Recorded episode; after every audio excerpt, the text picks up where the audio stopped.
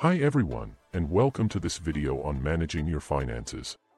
Today, I'm going to talk about the first step in the process, setting financial goals.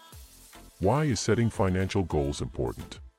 Before we dive into the specifics of setting financial goals, let's first discuss why it's important. Simply put, setting financial goals is crucial if you want to achieve financial success. Without clear goals, you're more likely to spend money impulsively and make decisions that don't align with your long-term objectives. On the other hand, having specific, measurable financial goals can help you stay focused and make smart decisions that support your overall financial health. Setting financial goals also gives you a benchmark for measuring progress and can motivate you to continue taking steps toward achieving those goals. How to set financial goals. So, how do you go about setting financial goals? The first step is to identify your short-term and long-term financial objectives. Short-term goals might include things like saving for a down payment on a house, paying off credit card debt, or building an emergency fund. Long-term goals, on the other hand, might include saving for retirement, purchasing a second property, or starting your own business.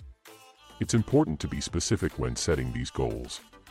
For example, instead of saying, save money for retirement, you might set a goal to save $1 million by the time you turn 65. Similarly, instead of saying, pay off debt, you might set a goal to pay off your credit card balances in full within the next 12 months. Once you've identified your goals, the next step is to prioritize them. Consider which goals are most important to you and which ones will have the biggest impact on your financial well-being. You might find that some goals are more urgent than others, such as paying off high-interest debt or building an emergency fund. Examples of financial goals. To give you some ideas, here are a few examples of financial goals you might set. Save $10,000 for a down payment on a house within the next two years. Pay off $5,000 in credit card debt within the next six months. Build an emergency fund of six months worth of living expenses within the next year. Contribute $500 per month to a retirement account and aim to have $500,000 saved by age 60. Save $50,000 to start your own business within the next three years. Conclusion Remember, setting financial goals is the first step in managing your finances effectively. By identifying your objectives, prioritizing them, and being specific about what you want to achieve, you'll be on the path to financial success. In the next part of this video, we'll discuss how to create a budget that supports your financial goals. Creating a budget is an essential part of managing your finances. It helps you understand where your money is going and allows you to make informed decisions about your spending. First, you'll need to gather all of your financial information, including your income and expenses. This can include your pay stubs, bills, and receipts for purchases. Next, you'll want to organize your expenses into categories such as housing, transportation, food, entertainment, and so on. This will help you see how much you're spending in each area and identify areas where you may be overspending. Once you have your expenses organized, it's time to create your budget. Start by listing your total monthly income at the top of the page. Then, subtract your fixed expenses such as rent, utilities, and loan payments. After deducting your fixed expenses, you'll have a better idea of how much disposable income you have left over. This is the money you have available to spend on variable expenses such as food, entertainment, and travel. It's important to be realistic when creating your budget. Don't underestimate your expenses or overestimate your income. Be honest with yourself about how much you're spending in each category and make adjustments as needed.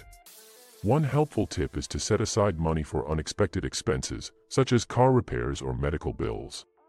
This will prevent you from dipping into your emergency fund or using credit cards to cover unexpected costs. Another important factor to consider is your long-term financial goals. Make sure to include any contributions to your emergency fund or retirement accounts in your budget. Conclusion Creating a budget may seem daunting at first, but it's an essential part of achieving your financial goals. It will help you understand where your money is going and allow you to make informed decisions about your spending. Remember to be realistic, track your expenses, and adjust your budget as needed. Now, we'll discuss an emergency fund.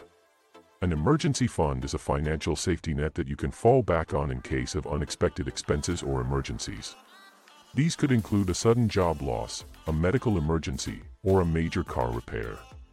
Without an emergency fund, you may have to resort to high-interest credit cards or loans, which can put you in a cycle of debt and financial stress. So, how do you build an emergency fund? Let's go over some steps that can help you get started. Step 1. Determine how much you need to save. The first step in building an emergency fund is to determine how much you need to save.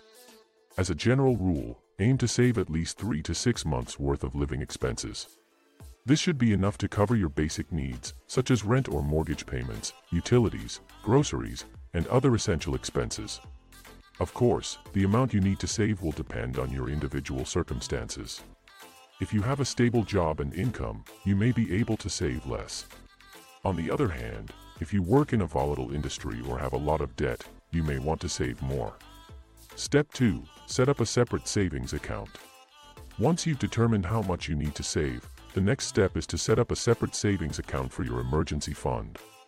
This account should be separate from your regular checking or savings account so that you're not tempted to dip into it for non-emergency expenses. Look for a savings account with a high interest rate so that your money can grow over time. Many online banks and credit unions offer high-yield savings accounts that can help you earn more interest on your savings. Step 3. Automate your savings. One of the easiest ways to build an emergency fund is to automate your savings. Set up a recurring transfer from your checking account to your emergency fund savings account each month. This way, you don't have to think about saving, it happens automatically. You can also set up automatic contributions from your paycheck if your employer offers direct deposit. This ensures that a portion of your income goes directly to your emergency fund before you have a chance to spend it. Step 4. Cut back on unnecessary expenses. To speed up the process of building your emergency fund, consider cutting back on unnecessary expenses. Look for ways to save money on your monthly bills, such as canceling subscription services you don't use or negotiating a lower cable bill. You can also look for ways to save money on your daily expenses, such as packing your lunch instead of eating out or taking public transportation instead of driving. Step 5. Keep your emergency fund accessible. Finally, it's important to keep your emergency fund accessible in case you need it quickly. Look for a savings account that allows you to withdraw money easily without penalty or fees. Avoid investing your emergency fund in stocks, bonds, or other volatile investments that could lose value in a market downturn. Your emergency fund should be in a safe and secure savings account that's easily accessible when you need it. In summary, building an emergency fund is a crucial first step in managing your finances. By saving 3 to 6 months worth of living expenses in a separate savings account, automating your savings, cutting back on unnecessary expenses, and keeping your emergency fund accessible, you can protect yourself from financial stress and be prepared for any unexpected expenses that may come your way. Fourth point of how to manage your finances, we're going to talk about how to pay off high-interest debt. If you have credit card debt, personal loans, or any other debt with high interest rates, it's important to prioritize paying it off as quickly as possible. High-interest debt can be a significant burden on your finances, and it can be challenging to get out of debt if you don't take the right steps. The first step is to make a list of all your debts, including the interest rate and the minimum payment required for each one. This will help you prioritize which debts to pay off first. Start with the debt that has the highest interest rate, as this will save you the most money in the long run. Next, consider consolidating your high-interest debt into a single, lower-interest loan.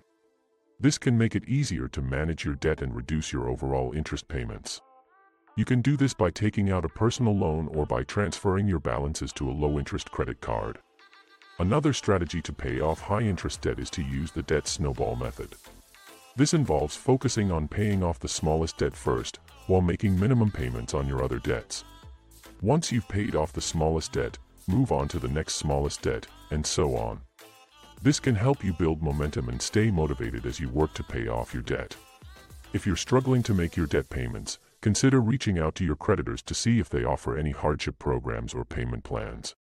These programs can help you lower your monthly payments or reduce your interest rates, making it easier to manage your debt. Remember, paying off high-interest debt is an essential step in achieving financial security. By prioritizing your debt payments and using the right strategies, you can reduce your interest payments and work towards becoming debt-free. So that's it for this part. In the next section, we'll talk about how to start investing for your future. Thanks for watching, and we'll see you soon.